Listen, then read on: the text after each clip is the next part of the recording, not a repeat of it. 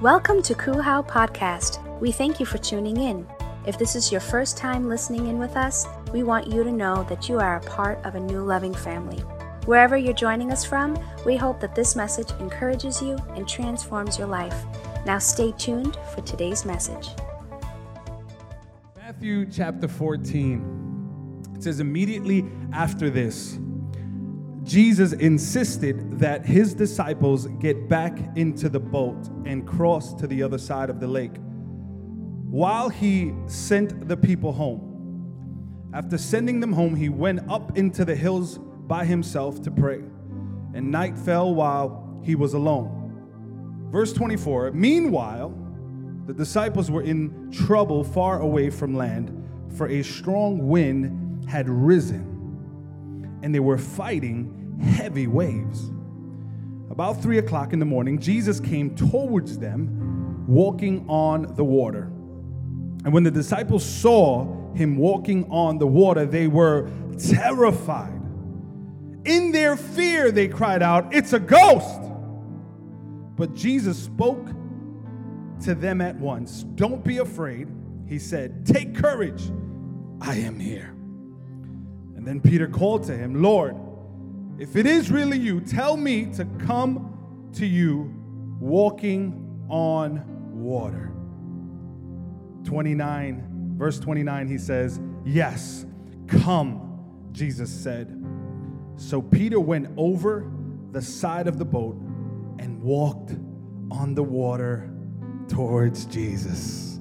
I love that beautiful text right there because it shows that even when things seem impossible, sometimes all you need is a word from God to do what apparently seems impossible and actually conquer it and do what others have called impossible is now the new normal for you. Amen. Can we close our eyes for a second?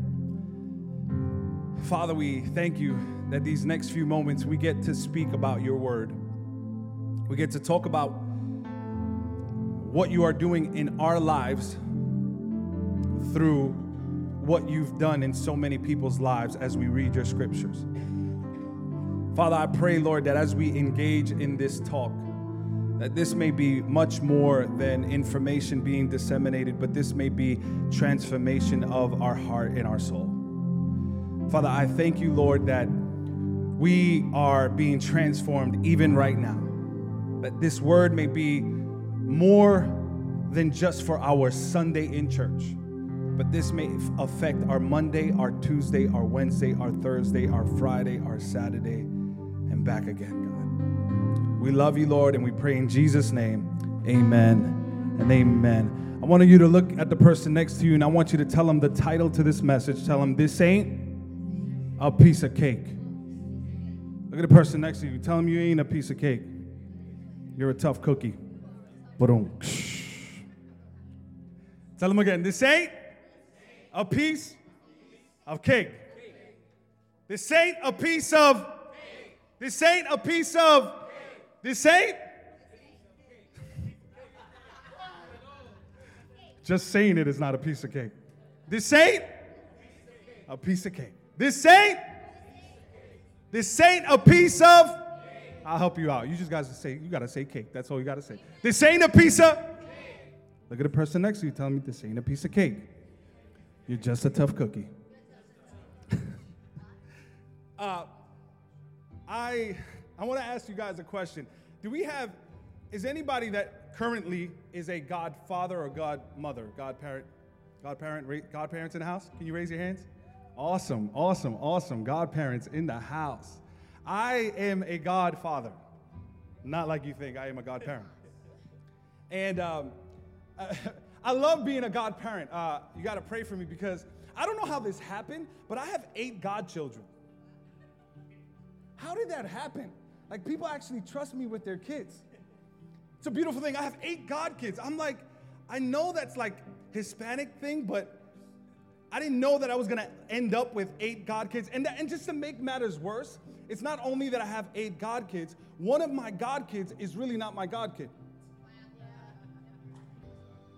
This God child calls me their God parent, they call me Nino, But one day, pray for your pastor because one day when that child grows old, I'm going to have to break them the news that I am not their real godfather. I'm going to have to sit that person down, and Mariah, I love you. And I'm going to have to look into her beautiful eyes and say, I am not your real godfather. But the good news is that even when your godfather abandoned you, I came into the picture and rescued you. I love being a godparent. You know why? Because the truth is, is that when uh, the parents of the children come to me and they say, "Hey, can our children come into, come to your house?" and can my godparent, my godkids tell me, "Hey, can we come over your house and just have a good time?" and and I love it because they get to come to my house and they get to spend time with my children and we get to I get to beat them up when their parents are not around and I get to starve them when their parents are not around and um, I don't know how they end up with their hand wrap and scars on their face, but we are praying for them. I'm just kidding. I'm not kidding. And uh, I love it because here's the beauty of it that no matter what goes on during the day, when I'm taking care of my God children, you know what's the beauty here? Is that they don't stay with me, they get to go home. I love that. I love that I, at the end of the day, I they're not my responsibility. That if they end up with scars and they end up starved, guess what? It's not my responsibility. Here you go. You better feed that child because he's hungry. He hasn't ate in the last three hours. I promise you, uh, Jeremiah comes to my house and he's like, no matter what he eats in the house, every time he goes home, he's like, Nino didn't feed me. I'm like, you liar. I gave you Skittles. What are you talking about? you ate Skittles. And so I love it because I get to bring them back, and they're not really my responsibility, so it, it actually becomes pretty cool. Um, and so I, I, I have eight God children, and this is not an easy thing, but I love that I get to bring them back because your pastor doesn't want any more kids. So I love that I get to bring them back because I get to enjoy them because they're cute and cuddly. But I really don't want any more kids. And this is one of the conversations that me and my wife had before we got married. It says, hey, you want any kids? And that, would that might have been a deal breaker. Pastor Rowe and Pastor Lisa may have not been together. If Lisa would have been like, yeah, I want like three kids, you know what I'm saying? I'm like, oh, God bless you, sister. I will see you later. That is not my calling. but I came into the picture, and one of the things that we agreed on was that we didn't want any more kids. She had two kids of her own, and I had my two kids of my own. And so when we kind of came together, it was a beautiful thing because we both agreed that we wanted to enjoy ourselves and have a good time and live uh, kind of like this youthful life. I don't know how because we are, you know, we're in our 30s. I'm not going to expose my wife's age. And, uh, and, and we just wanted to enjoy ourselves and enjoy life, but we didn't want any more kids. And I got to be honest, maybe my wife was a little bit, at times, my wife was a little vulnerable and emotional, and she blinked a couple of times, and she would look at me and she'd be like, oh, maybe we should have a kid. And of course, after that exorcism, and I rebuked the demons out of her, I said, Woman, I've been faithful to my agreement and my covenant. And my covenant is that I said we will not have kids, and I'm gonna be faithful to that. And Lisa has had moments in which she has wanted children, and thank God I was able to see for the both of us, and I rebuked her. And you never want to call your wife woman, but in those times you may have to. And it's, it's a beautiful thing because uh, we are enjoying ourselves. We don't have any kids because, I mean, let's be honest. I have, I have two kids. I have two stepchildren. I have five nieces and nephews by one brother. You can tell we're Hispanic. Right? And watch this. I have eight godchildren, and then I have, and then one of them is not really mine, man. I have eight god eight godchildren, and then I have two Hispanic brothers who haven't had kids yet, which means that there is an indefinite amount of god of nieces and nephews that I may have in 10 years. Pray for me. You know what I mean? But he, he, here's the thought. So, so I have too many kids in my life, and then I pastor a church that has plenty of kids running around, and so I'm gonna be flooded and surrounded with kids. I do not want any kids, so I gotta be honest, I get a little defensive when someone looks at me and my wife. and they say, Oh, you guys are so cute. Oh, you guys are perfect for each other. Oh my God, you guys would have such beautiful kids. You guys should have a baby. And I look at them like, I get defensive. Oh my God, oh my God, you guys should have a, you should have a baby. what do you mean I should have a baby? Don't project your emotional instability to be manifested in children in my life. We don't want kids in our life. The only reason we would want a kid in our life is to see how beautiful it would look like, and there are websites and apps for that. We don't have to go through that process. So I went online.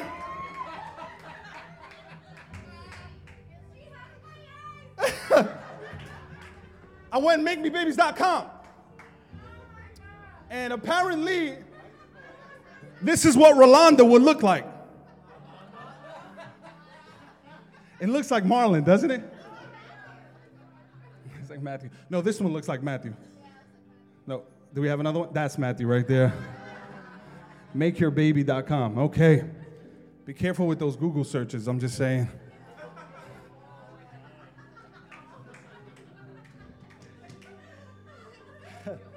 So here's my, my thought like, we, we don't want any children. And you know, I had this thought because how easy is it to tell someone that it's, it would be so awesome if you had a baby, right? Because here, here's a, the thought behind it. When you say for someone else to have a baby, you're, you're, you're just thinking about how cute the baby would be, right? Oh, you guys would, you know, Ellie and jo- Joey, they're, they're, they're recently married, and uh, it hasn't been a year yet, right? Hasn't it been a year? Wait, give us some time. And, and so, you know, they, oh, you guys should have a baby. How easy is it to kind of just go up to someone and say, hey, you should, you know why? Because, you know, you're not going to have to give birth to it. Can I be honest, fellas? Can you consider your wife before you decide that you want to have a baby without her permission? That was too much? That was too much. Can you just consider, because you are not the one that's going to have to give birth to it. And so here's my thought that oftentimes it's easy to say that because we are not the ones that are going to have to give birth to the baby. But I thought also this that many of us want to give birth to something, but we don't want to go through the pregnancy.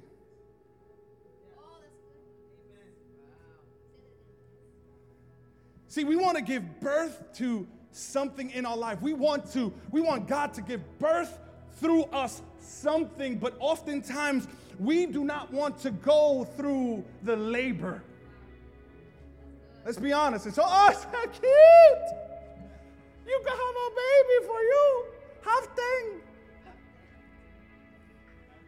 No, are you going to give birth to it? Oh, no, no, no. That's for you, my friend. You, see what I'm saying? So, see, oftentimes we want the baby, but we don't want to go through labor. But there is no baby, and there is no birth of a baby, or birth of a ministry, or birth of a calling, or birth of a purpose without first there being labor. Hmm. And there is no labor without any pregnancy. And there is no pregnancy without any conception. And there is no conception without any intimacy. See, oftentimes we're at this stage in life and we're like, could you imagine just walking into a clinic and say, yep, we're ready to have a kid? Hand it over. And we want the babies to be manifested in our life like the stork that comes and drops off a package before our doorstep. We have a baby. What? See, because it's so easy to have the desire to give birth to a baby without considering the process of pregnancy, without considering the process of conception, without wanting to be intimate in order that you may conceive, in order that you may be pregnant, in order, and when you are pregnant, you're carrying on to something for a while before you actually give birth to it. Are you hearing me? See, I bring this up because oftentimes when we hear a message, this message about Peter walking on water is one of the most preached about message in all of Christian history. We talk about how powerful it is to walk on water, doesn't it sound good to our ears that, man, you're gonna walk out of here walking on water? I'm a water walker. I'm gonna rise above. Uh, it sounds so good to say that we're gonna walk on water. We're gonna step out of our boat. It's gonna be so good, right? Doesn't it feel good, at least emotionally? Like, yeah, I'm gonna walk on water today. What does that mean? I don't know, but it sounds good. Right? Because, and, and my thought was this how oftentimes we wanna walk on water, but we're not willing to go through the storm. How often it is that we want to walk on water, but we do not want to go through the storm that we walk into. In the text today, as we read in Matthew chapter 14, it says, immediately after this, Jesus insisted that his disciples get back into the boat and cross to the other side of the lake. And while he sent the people home, after sending them home, he went up into the hills by himself to pray. Night fell while he was there alone. Meanwhile, the disciples were in trouble far away from land, for a strong wind had risen. I want you to consider two things. Number one, I want you to consider who sent them into the storm, and I want you to consider the time that the storm came. Now, this is interesting because oftentimes I think that we get very super spiritual and we start rebuking the devil because we are in the storm. And we think it's the devil sending the storm our way, but it's actually God sending us into the storm. Who's the one that's sending Jesus into the storm? I mean, I'm sorry, who's the one sending the disciples into the storm? It is not the devil, it is Jesus. And Jesus is saying, hey, listen, I'm sending you into the sea where a storm will manifest. Have you ever been obedient to what God said over your life and found yourself in the middle of a storm? See, have you ever been so have you been obedient to God because you wanted things to become better in your life, but instead of th- things becoming better, they actually became worse. See, the thing is that oftentimes we look at the storms that we walk into and we see them as storms that, that are being sent our way. We see as the devil sending problems our way, but it's actually God sending you as the solution to the problem. And the very thing you think is coming to drown you is the very thing that God is sending your way to crown you. See, oftentimes, the very thing that God is sending our way is a platform disguised as a problem. Because the very problem that they were being sent into, they were meant to rise up and walk over. See, often I, I, I, I, I can't imagine how many times we drown in the very thing that is meant to lift us up.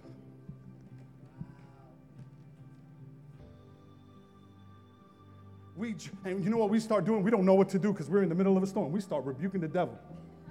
Oh, devil, I'm going to bind you right now. And, the, and we, our prayer becomes 30, 50% talking to the devil instead of talking to God. Can you imagine if there was no devil? Some of us wouldn't have a prayer life.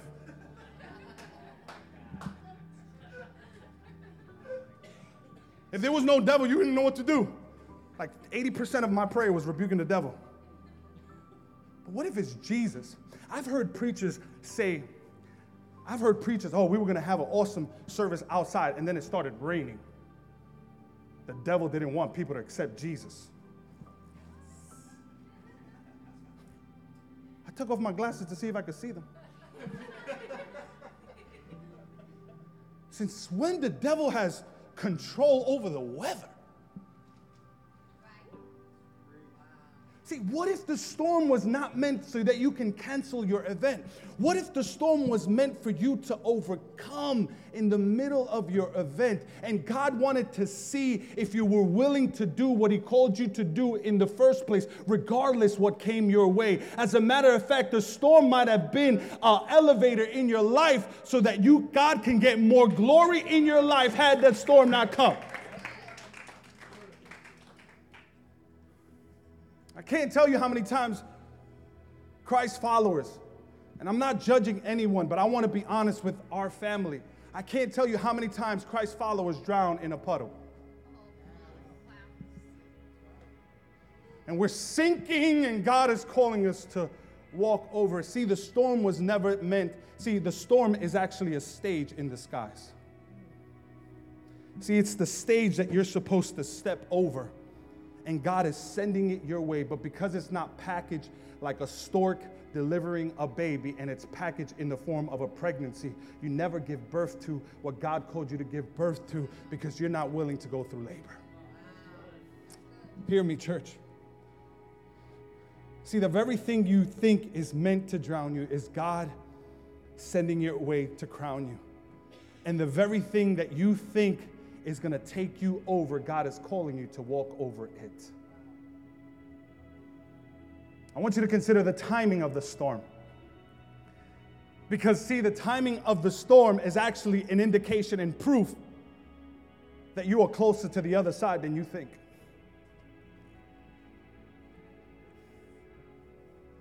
The timing of the storm, notice when the storm comes. The storm comes while they're in the middle of the sea. See, I thought this because I think that many times when we see a storm in our life, we think it's God trying to punish us, or we are walking in disobedience. And so we think that there's a storm coming our way because God is punishing us or the devil is after us. But I want to be honest with you. Sometimes the storm that God sends your way is because you are closer to your other side than you think. See, because if the storm would have come any sooner, you would have reverted back to the place he was trying to pull you out of. See, so oftentimes when I'm in the middle of a storm, it's not because the devil's trying to get me and the goblins and the demons and the. It's because God is trying to let you know that you are closer to the other side than you think. Huh. See, and, and, and we cannot allow, as Jesus followers, we cannot allow the storm to drown us because we are closer to the other side than we think. See, at this side, there were one of the greatest miracles actually took place. How many of you heard of the 5,000 loaves that were multiplied by five loaves and two fish? 5,000 loaves came out, or, or 5,000 people were fed. It was five loaves and two fish. One of the most epic miracles that Jesus ever did. About 12,000 people actually get fed, including uh, mothers and children. And, and this is the place that they are leaving from. See, because oftentimes God will call you to leave the place where some of the most greatest things have happened in your life. Because He's taking you to the other side. But let me be honest, this side feels real good. This side feels real good because, man, I, whoa, did you see that, Peter? Did you see how many baskets I was giving out today? You saw the way God was using me? Woo! Facebook that, boy. Selfie with the basket. It's comfortable because God moved. It's awesome. The anointing is there, multiplication is there, and then God says, No, I need you to go to the other side. Eh? What you mean? I need you to go to the other side. But I'm comfortable here. But I need you to go to the other side. See, because the other side, you're going to receive a deeper revelation of who I am. See, but before you can handle the deeper revelation of who I am, you need to see the revelation of who I am in the middle of your storm. Right. See, because what you saw was my provision and I provided food for others, but you're gonna see who I really am in the middle of your storm. And when food cannot sustain you, I can still sustain you.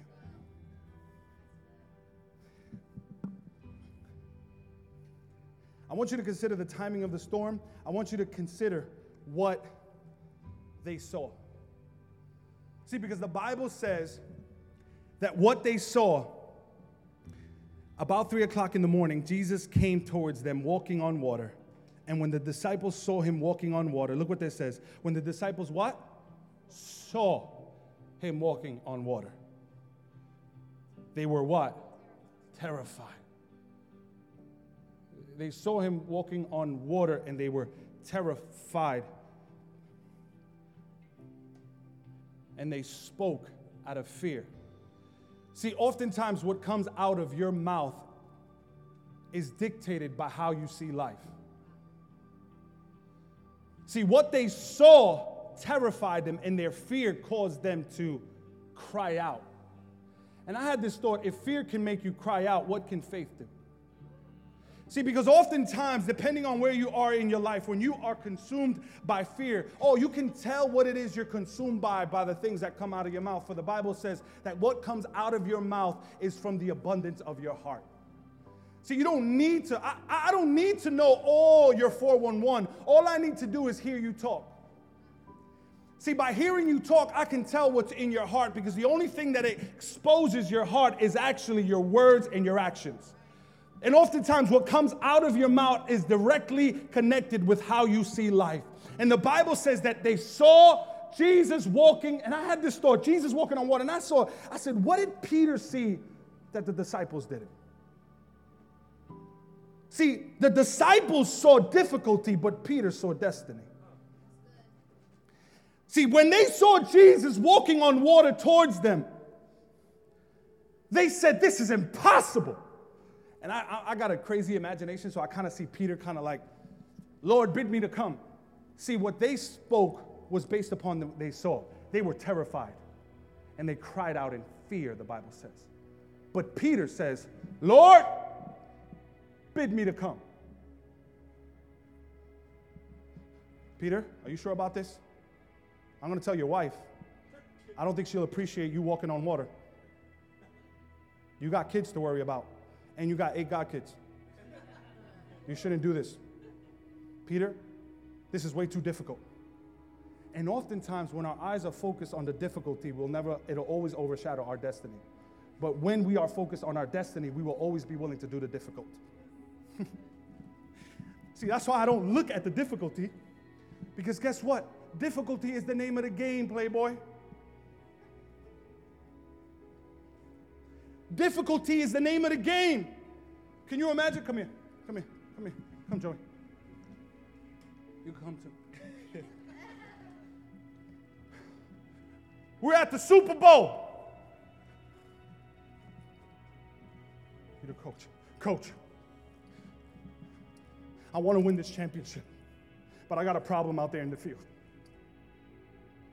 I get tackled sometimes. Coach, coach, coach, please. What do I do? Because I'm getting tackled. I didn't sign up for this tackling stuff. Chacho, tú estás loco. It's the name of the game. See, oftentimes we want to be champions, but we're not willing to get tackled sometimes. Thank you so much.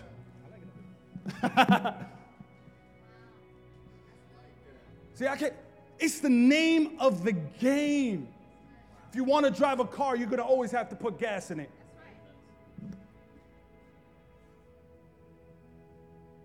See, oftentimes we only see the difficulty, but we never see our destiny because we are overshadowed by the difficult problem that is before us.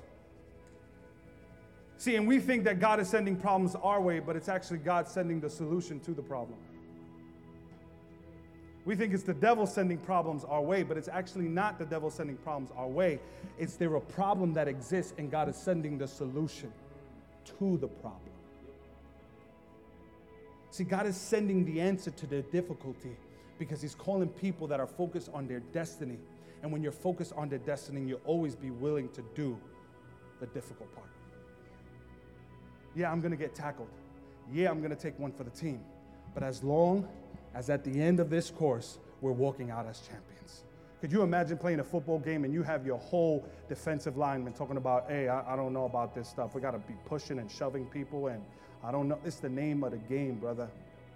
It's the name of the game. You want to walk on water, you might have to go through a couple of storms in your life. See, what oftentimes happens is that because we see the difficulty, we bow out and we will never reach our destiny. And I want to talk to you because there are storms that come our way. And we complain about the storm coming our way because we've been through this storm too many times in our life. Can I submit to you something today? That maybe you're going through the same storm over and over because you haven't got it yet.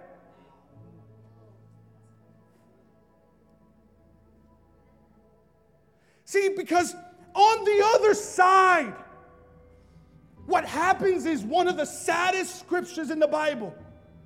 The Bible says that Jesus, they come to Jesus and they're like, oh my God, it was so awesome, the five loaves and the two fish, and you did so much awesome stuff. And Jesus starts talking crazy. He's like, you got to eat my flesh, you got to drink my blood. Say, what? It's Holy Communion in the raw. You got to drink my flesh. And the Bible says, watch this, look what it says. The Bible says that those that were fed 5,000 began to walk away from Jesus. And the Bible says, and at that moment, many disciples began to walk away. You know who didn't walk away? Those that saw Jesus in the middle of their storm. Peter goes, Jesus turns to, son of saddest scriptures. Peter turns, Jesus turns to Peter and he says, Are you to walk away from me too? You know what Peter says? He says, Where will we go? Where will we go? I could tell you, go back to your family and live a comfortable life. He says, Where will we go? He says, You are the giver of life.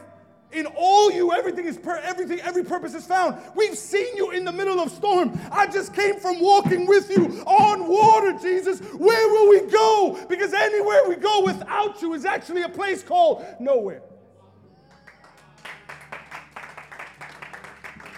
See, because in the storm, you pick up the ingredients and the equipment you need to do what God has called you to do. And here's the thing that what God calls you to do, He will never call you to do without Him. Because if you can achieve a dream without God, then your dream is not big enough. See, God sets the bar so high that you know you need to depend on Him. Because He needs you to be ready for the other side to deal with the conversations that He wants to have with you. But before He has those conversations, He doesn't want you to go back like many of the disciples did at that time. In the storm, they picked up everything that they needed to be able to have those difficult conversations. And so, there are no shortcuts. I remember my wife, the difficult process. I remember my wife, when, I, that came out wrong my wife was like, uh, she, she, a couple of weeks ago, she preached for the first time at Kuhau. How many were blessed by that?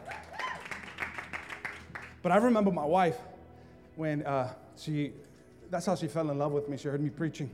And she came to my altar call. No, I'm just joking. that's not in my notes. And uh, my wife was like, How do you how do you preach like that? And, and I was like, you know, because I was teaching on the book of Acts during that season, and I was teaching, teaching the history of what happened in the ancient church during the book of Acts and all the things that were happening.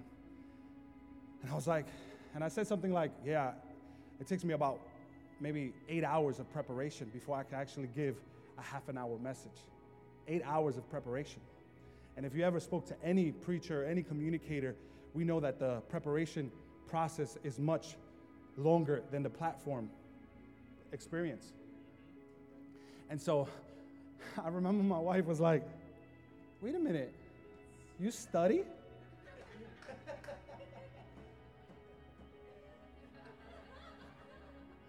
It's one of those questions that you don't, you have to twist your neck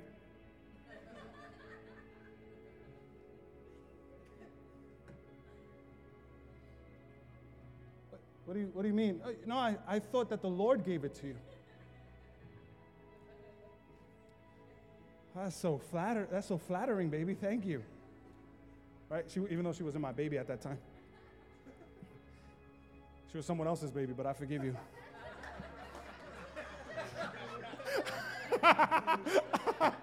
you said that too. Lord, forgive us. Anyhow, and I was like, We're honest in this church. Make sure you delete out delete that out the video.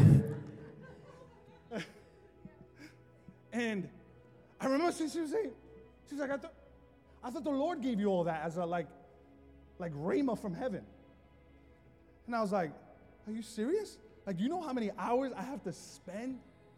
See, and often we see what God, the way God uses people, and we want what we see God do in people's lives, but not willing to do the thing that God has put them through in order for them to get to where they are today. See, I, I, I, I, love it because there are no shortcuts to this. There's no shortcuts to this. You know, and oftentimes we want a shortcut. We want the quick. Let me tell you, there are some things in life that are not worth doing fast.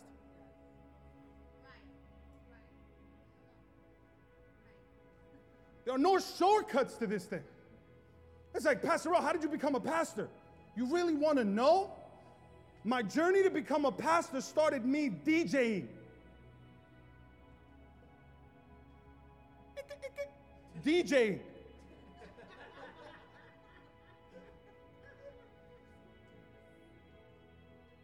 What, what, does that have to do with pastoring? Because there were things that I needed to learn as a DJ that I would one day begin to use as a pastor. See, there are things that I needed to pick up in my tool belt in order to be equipped to do what God called me to do here. I was a DJ. Get this, I was a DJ. Then I signed up for Bible Institute, where I started learning about the Bible. I was a DJ at 17. I was in school at 18. Then I began to be a youth pastor dealing with youth I didn't have a clue what I was doing. All right? Then I became an evangelist because I was preaching in different parts of this nation, trying to figure things out, and I was rapping. I had bars. You're welcome, Andy Mineo. I still got bars, right? Don't call it a Somebody better call the paramedics. I know.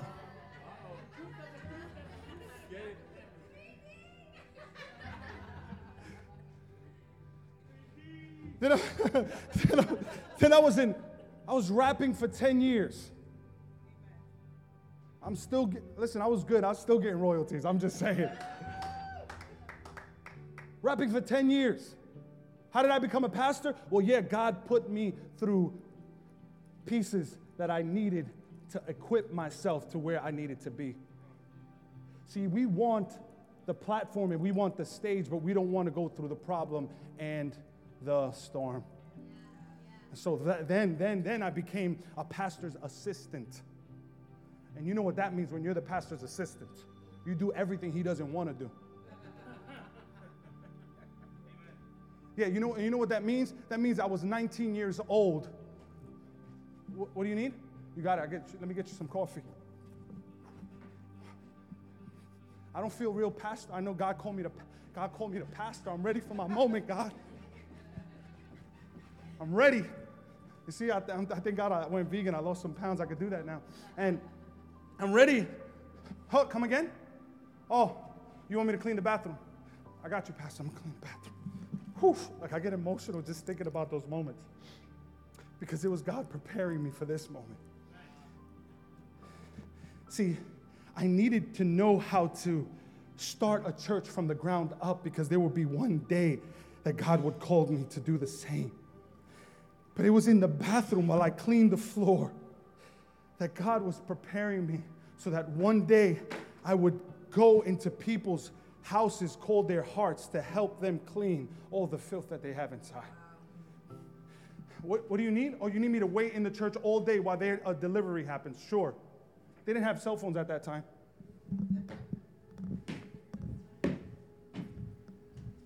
There was no electricity because they didn't turn on the, the, lights, the lights in the building yet.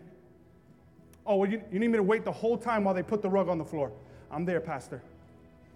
I'm there. I'm, there. I'm there, whatever you need. And I did that for three years because God was equipping me. I did not preach. I did not make salvation calls. I didn't do altar calls. I was just in my season of preparation because I was willing to do the difficult because my eyes was, were focused on destiny. It's the name of the game. My, my good friend, Joe Barnes, If you don't know him, you, you might know him as the quiet white guy on the side. He's an amazing, amazing, amazing prayer warrior. God uses him so mightily. I can't tell you how many times. He always thanks me for what I've been in his life, but I can't think how many times he's been a blessing in my life and he's prayed for me because even when I'm up here on the altar, he's praying for me at 3 o'clock in the morning. I don't appreciate you texting me at 3 o'clock in the morning, but I, I thank you that you are praying for me. And guess what? And God, I know, call him, has called him also to be a pastor one day. And God is using him as a prayer. He serves uh, with John here as John leads the prayer council. He serves with, but guess what? He he's in his process. And I say, Joe, man, I need, I need you to, um, I need you to help out at Ignite. Now he's never been to an Ignite. So he doesn't even know what he's signing up for. And he's like, Pastor, whatever you need me to do. I said, I need you to play Jesus. He said, Jesus is not bold. I said, but he's good looking, so you're okay. See, even though he's not called to play Jesus in the drama for Ignite, he's willing to do the difficult because he knows that one day God is putting the pieces of the puzzle together. This ain't a piece of cake. This ain't a piece of.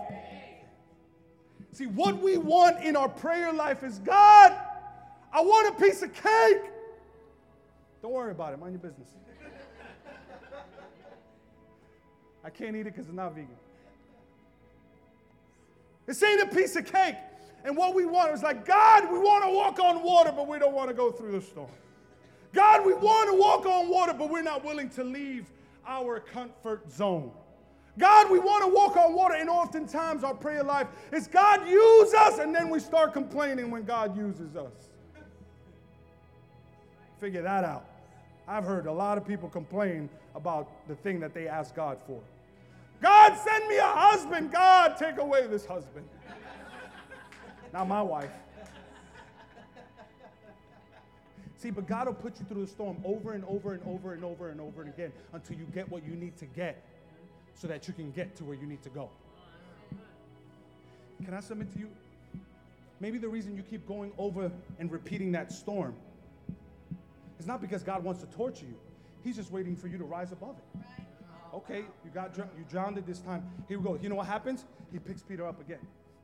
Okay, here we go again. You ready? Here, here, the storm is coming your way, or you're coming towards the storm. It's okay. Are you going to drown, or are you going to be crowned? Wow. Are you going to drown, here, here, it, here it comes again. Are you, can I be honest with you? Sometimes the church is not the problem. Lobo como. Siga manda. Sometimes, you know why? Because wherever you go, you're taking you with you.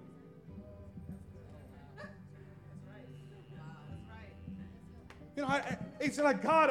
Uh, uh, listen, if you have, please hear me. Please hear me. I, I want to be careful with, I say this because I, I talk to all our speakers from the pulpit, and I said, we should never condemn anyone from the pulpit. I, I just don't believe that there's no condemnation for anyone who is in Christ Jesus.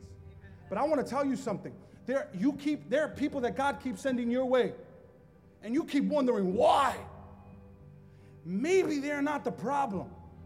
Maybe those are the people that God is sending your way so that you can get what you need to get in order for you to go where you need to go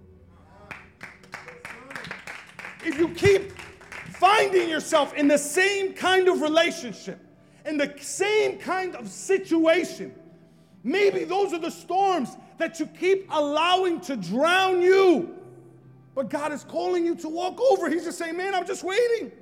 I'm just waiting for you to walk over it. This ain't a piece of cake. And so we pray, God, I want to be a water walker, but I don't want to walk, I don't want to go through the storm. God, could you just give me a piece of cake? No, son, this ain't a piece of cake. But this is what I'm praying for, God. I want some enemies. Just want some. I want some enemies, God. Please, can you give me an enemies? And we think that, it, that that's how prayer works, right? God, I want an I want an enemies cake. Here you go, my child. Now this ain't a piece of cake. Because God is not going to give you a handout. This ain't a piece of cake. This ain't a piece of cake. Stop trying to grab it. this ain't a piece of cake. See, we want to pray for this. But every time we pray for this, God actually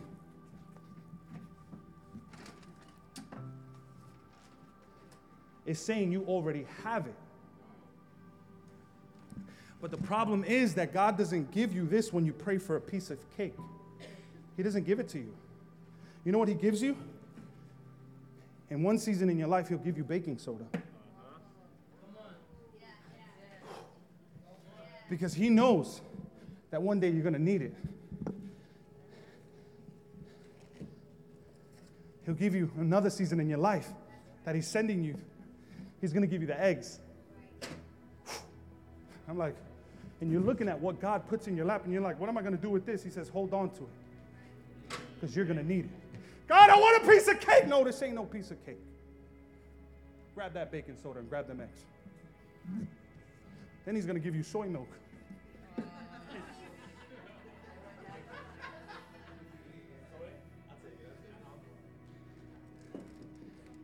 Then he's going to give you organic coconut flour.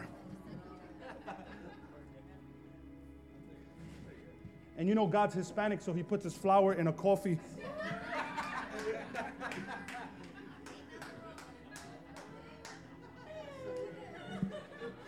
God, can I have a piece of cake? No, this ain't no piece of cake. Son, this ain't a piece of cake, daughter. But I'm giving you the ingredients. And there's a season in your life, and that's why I thank God for every season in my life, because every season in my life, He's giving me something.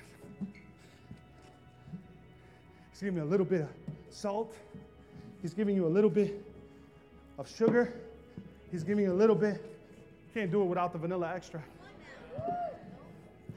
God, I want a piece of cake. No, no. I am equipping you.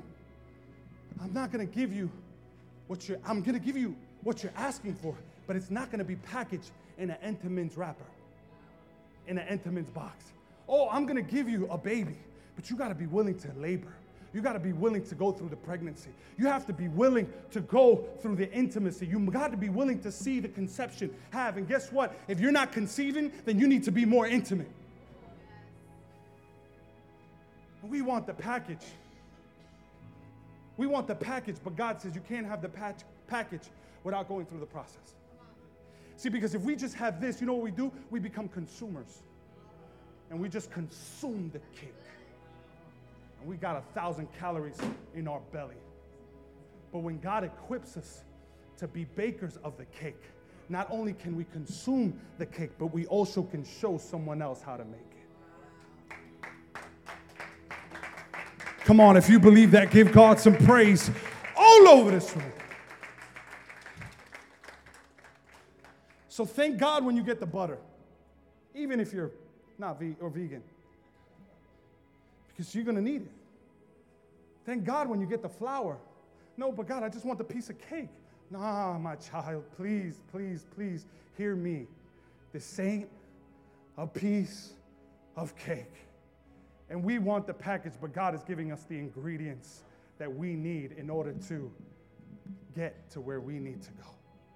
Because trust me, if you get to where you need to be without the, being equipped for what if you miss out on these seasons, you'll never be able to accomplish what God called you to accomplish. And you'll find yourself walking away from Jesus because what he's telling you is way too hard.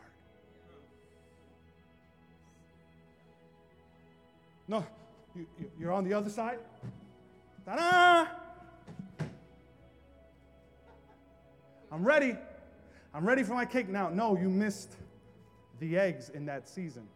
You missed the milk in that season you, you, you missed the butter in that season. My child, you need to go and get what I'm trying to equip you with so that you can be where I need you to be. Oh, yeah, it's difficult. Yeah, it's difficult, but that's the name of the game. You know, where God is calling this church is in a difficult place. Where God is calling us to be. It's in a, it is a challenge. And just that we have our individual challenges and we have our individual circumstance, what God is calling us to do, guess what, church? Guess what, Kuhau? It ain't a piece of cake. What God is calling Christ Uncensored to do is no piece of cake. But you know how Peter was, was able to walk on water? He considered the one that was calling him. See, when you consider the one that is calling you, you're able to do everything he's called you to do. You know why? Can you think think about this? Think about this. And uh, Sister Fran mentioned it.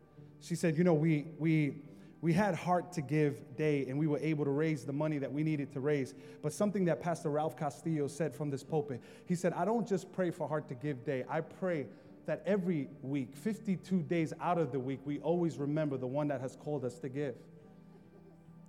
Do you, do you, isn't it crazy that there are people in this church community that are willing to say, hey, we give 10% of what God has given us because we consider the one that has called us? See, if I just look at the 10%, then I'll never give it. But if I look at the one that has called me, I will always give it because he's called me to do the difficult. But as long as my eyes are on my destiny, then I know that I get to keep 90%. Do you know why there's people here that come at nine o'clock in the morning? Because they've seen destiny, not difficulty. Do you know why people will show up at 8:30 at the school come May 7th? Because their eyes are focused on the destiny. And they know that what they are going to obtain in that season is something that God wants them to get so that they can be where they need to go. It is difficult. There's no doubt about it. Do you know why people throughout the week are putting in hours so that the church can move forward? It's not because it's convenient. It's not because it's easy. It's not because it's a piece of cake that they are consuming. It's because they know that God is equipping them and God is preparing them for the next level in their life. See, what Kuhau is, is not just a place that needs help. See, I oftentimes that the messages, the message that we send here is, hey guys, we need your help. Throw us a lifesaver, guys.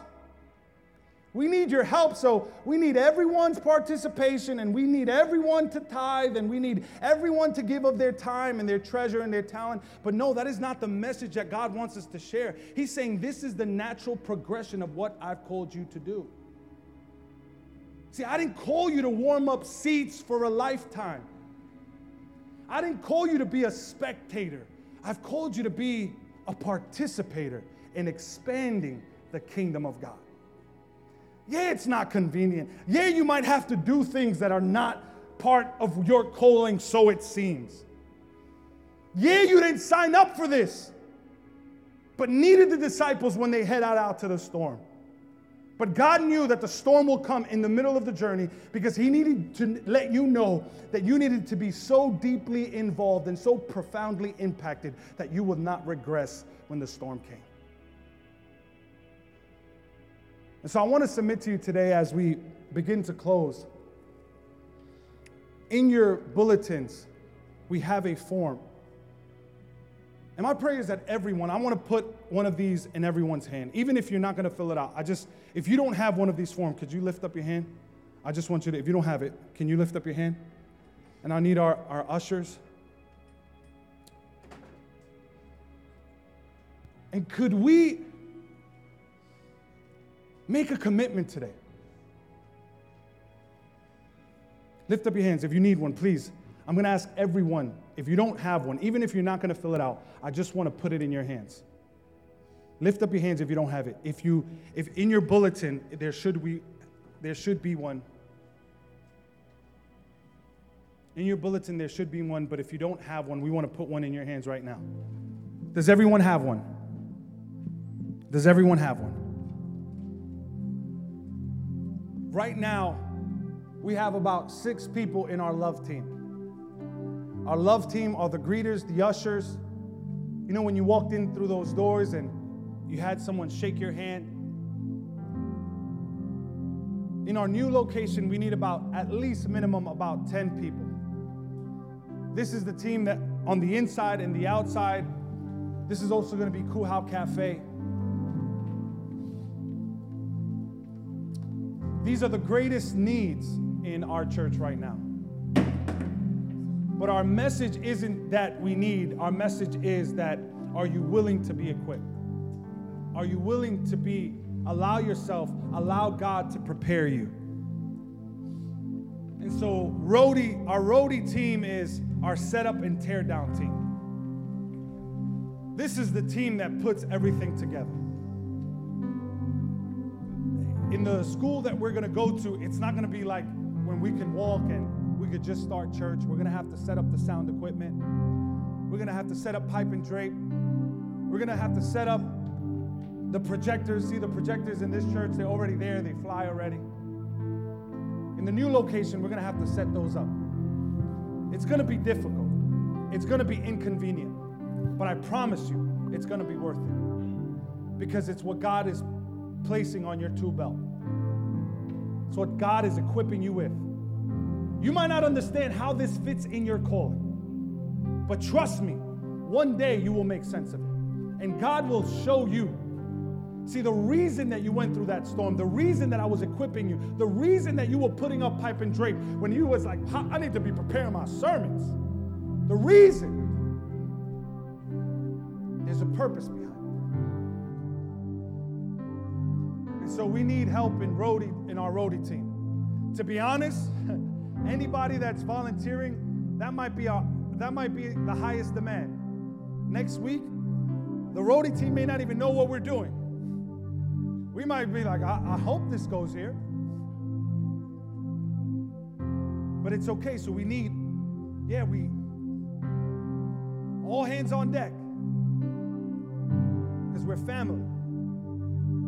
And so here's what I want you to do. I, I want you to fill this out, put your name, your phone number, and your email.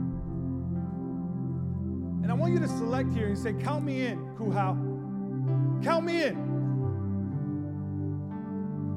Sunday, May 7th. You can count me in for one day. Maybe some of us can be more committed than others, and we understand that. We understand not everyone can volunteer every single Sunday. We understand that fully. But maybe you say, Pastor, oh, you could count me on one Sunday, and I'll be there May 7th.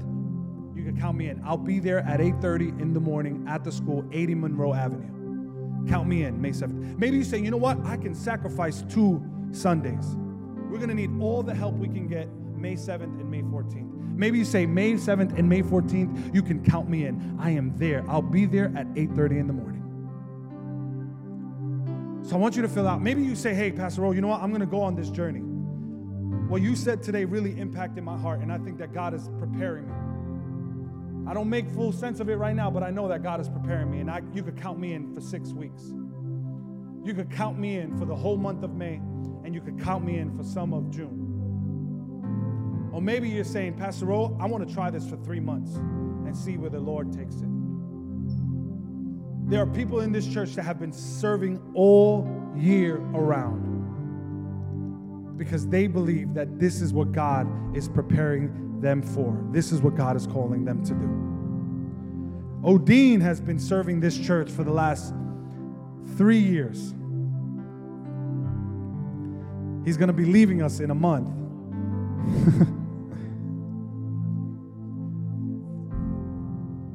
and I know that no matter where Odin goes, I can say with true conviction that God has prepared him for it because I've seen his body of work in this house. And though I'm praying that he doesn't leave,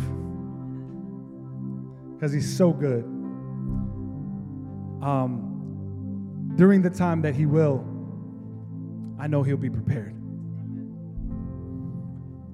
And so, would you just take a few seconds? Can you bow your heads and close your eyes?